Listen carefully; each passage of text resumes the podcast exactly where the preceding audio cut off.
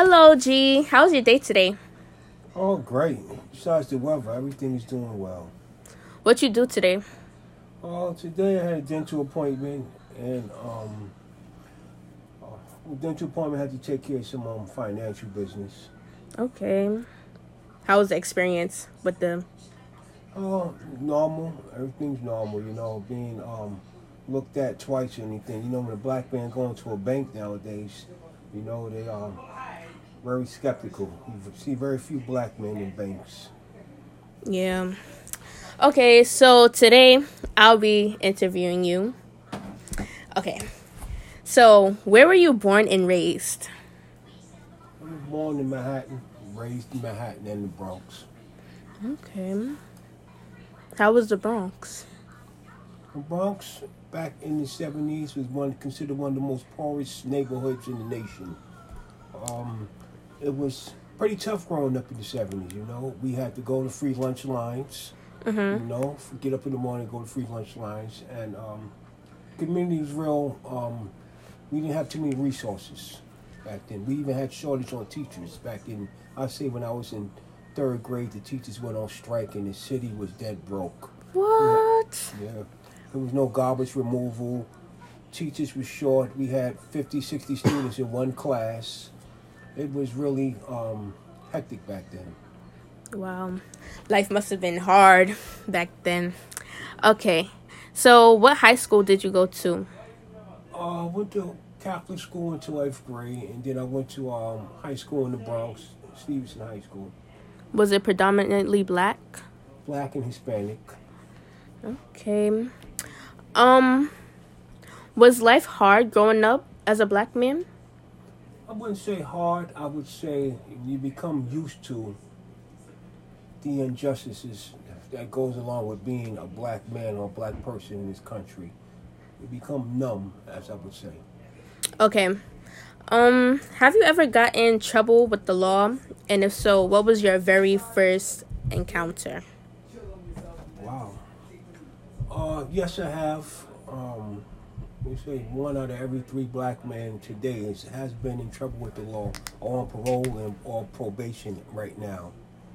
Uh, my first experience with the law was when I was in junior high school and I was trying to, um, I guess you know what kids do. I was shoplifting, and um, you Yeah. know, yeah, That still happens today. yeah, they called my mom's, and you know, she beat me, and that was um the end of that. That was the last time I ever tried to steal anything from the store. Yeah.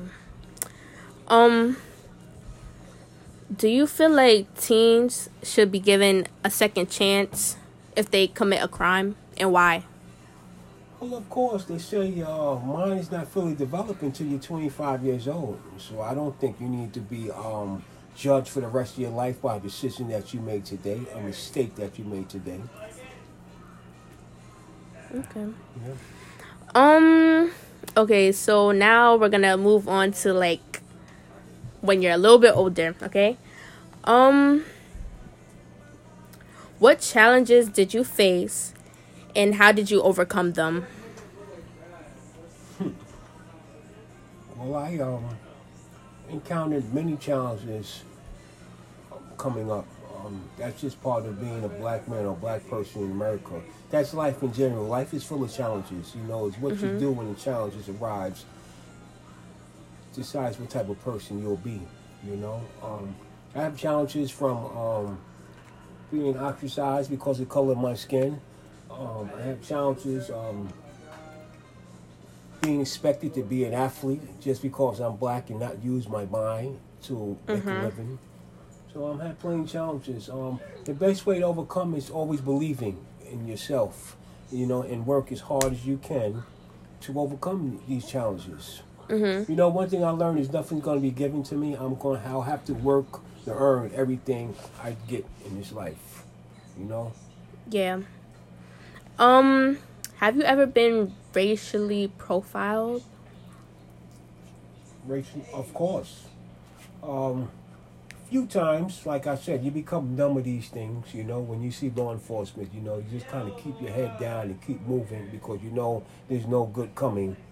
You know, with law enforcement, um, there's been times I've been pulled over, searched, for no good reason, you know, cursed at and threatened by New York Police Department over the years. Mhm.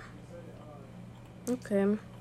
Um, what would what advice would you give to teenagers such as myself, who are you know, well, I'm not doing anything bad, but um, for the kids that's doing bad out there and Well- don't have any guidance. Well, I mean, teenagers in general, you know, we we all gonna make mistakes. Mhm. You know, mistakes is a part of life. You know, you learn by your mistakes. But one thing I'll tell, I was always told to me, and I would tell you guys, you know, always, always remember that someone's always watching, and shortcuts are not the answer. You know, shortcuts are not the answer. Remember, you may try a shortcut, but there are other people that try shortcuts, the same shortcuts before you, and shortcuts don't work. Um, school, I would say, education is the key. Mhm. You know, education is key. Education will bring you out mentally, bring you out of poverty.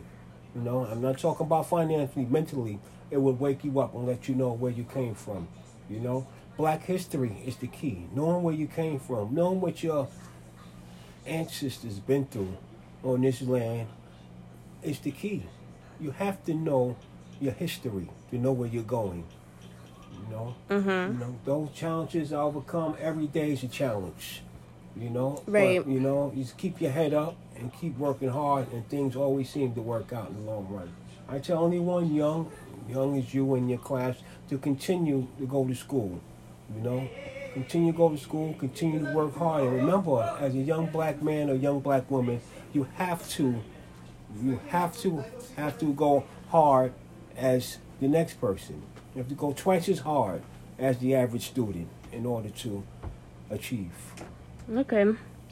Um, do you feel like like what we're going through right now, do you think anything will change in the future?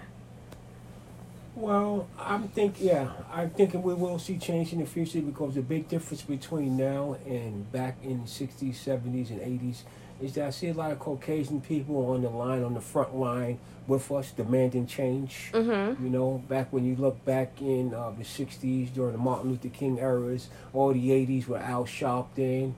Uh, marching in Brooklyn, you have you didn't see too many Caucasians. Now you see the Caucasians on the front line with us.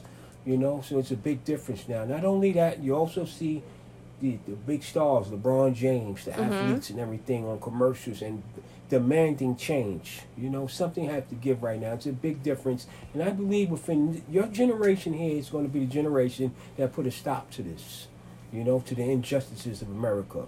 It won't be easy, but it can be done if we stick together and keep fighting for change. Yeah. Okay, so how do you feel?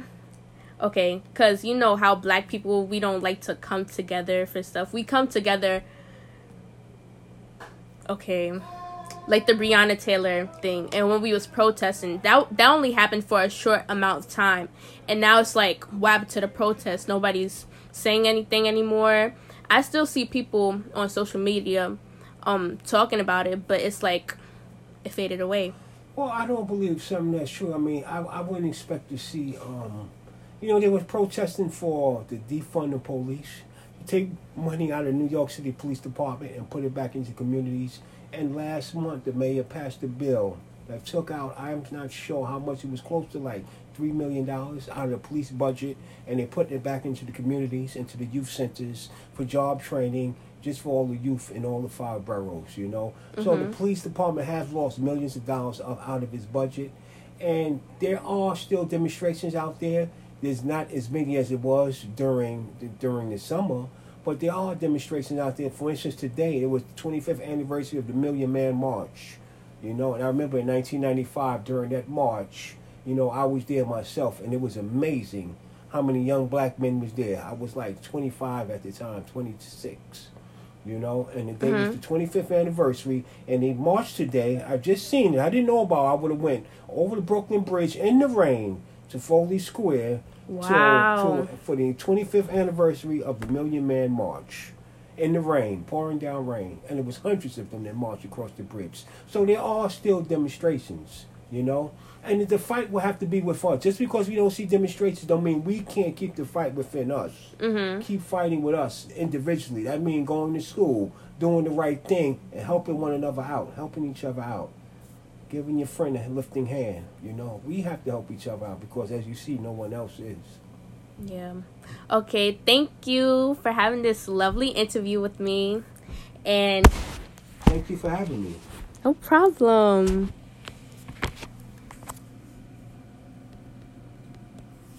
Hope you have a good day.